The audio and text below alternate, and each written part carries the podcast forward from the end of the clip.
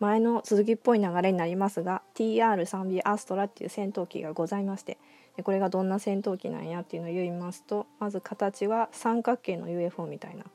まあ、言うなれば人間によって作られた UFO ということでもはや未確認飛行物体じゃなくて前から確認済みの乗り物でありますよということです。この戦闘機が一般市民から UFO と見間違えられることもあって数々の目撃ニュースの中には TR3B アストラもまた、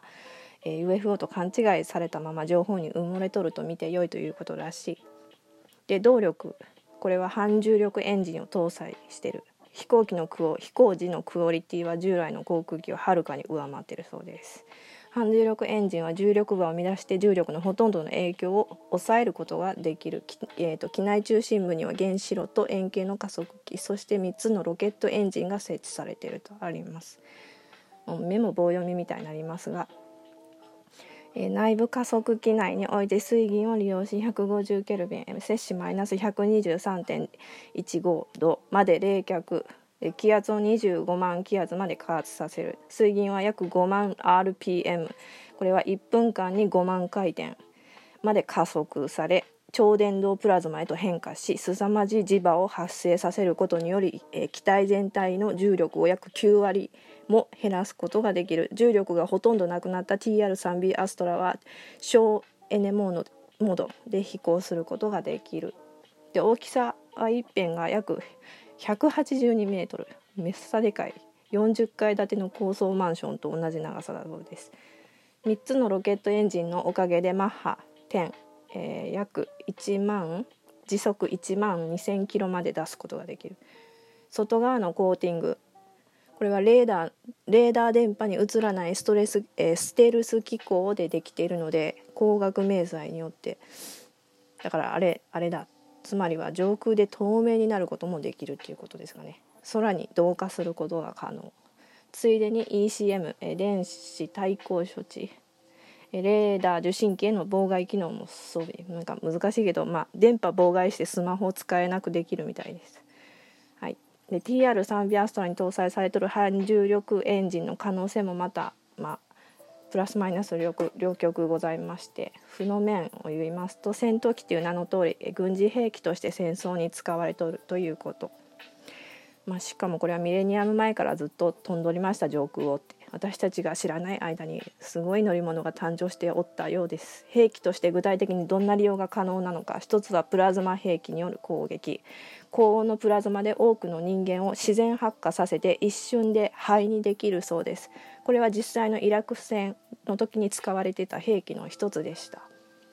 そしてこれは私たち日本においても深刻な危機になり得るもの。EPM 電磁パルス攻撃があります。これは大気圏外で核爆発を起こしてものすごい電磁パルスを生じさせて周辺一帯の電子機器全てを破壊、まあ、妨害通信を麻痺させることができる。でこれ使われたらもう電気必要なもん全部停止しますと、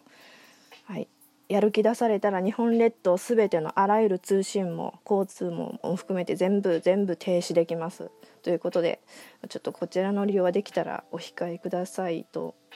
お願い申し上げたい。はい、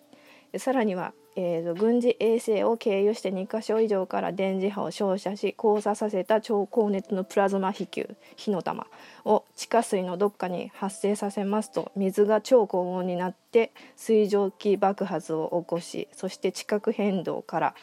えー、人工地震も起こすことできるんだよって言ってます。で TR3B は操縦席とかレバーとかスイッチなどはないそうです。じゃあなんで操縦何で操縦しとるんですかっていうことなんですが、えーと、生命エネルギーで操縦してるそうです。つまりは人の思考の脳波を読み取って操縦してるっていうこと。なんかもうエヴァンゲリオンの世界なんですねこれは。はあ、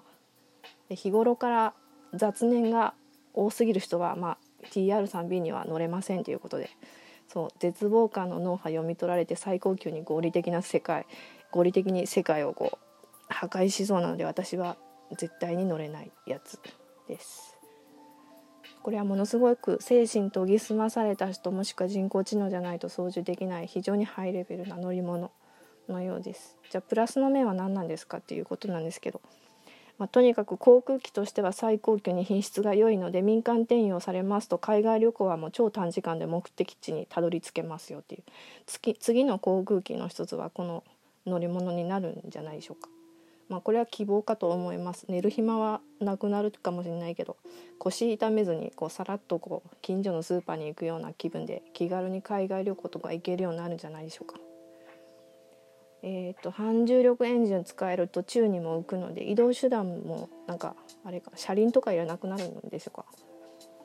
まあ、とりあえずとりあえず気づく必要があること,、えーと、知らない間に科学技術が裏でものすごい進歩してきたっていうこと。で今世界は今戦時中にありますと。で社会で起こる出来事というのは常に、えー、科学技術の進歩と関連して引き起こっていることですよっていうこと。でそんなカオスの中でも面白いものとか平和的な物事にできるだけ焦点を置く精神力を養っておいてくださいねっていうことでした。はい、おやすみなさい。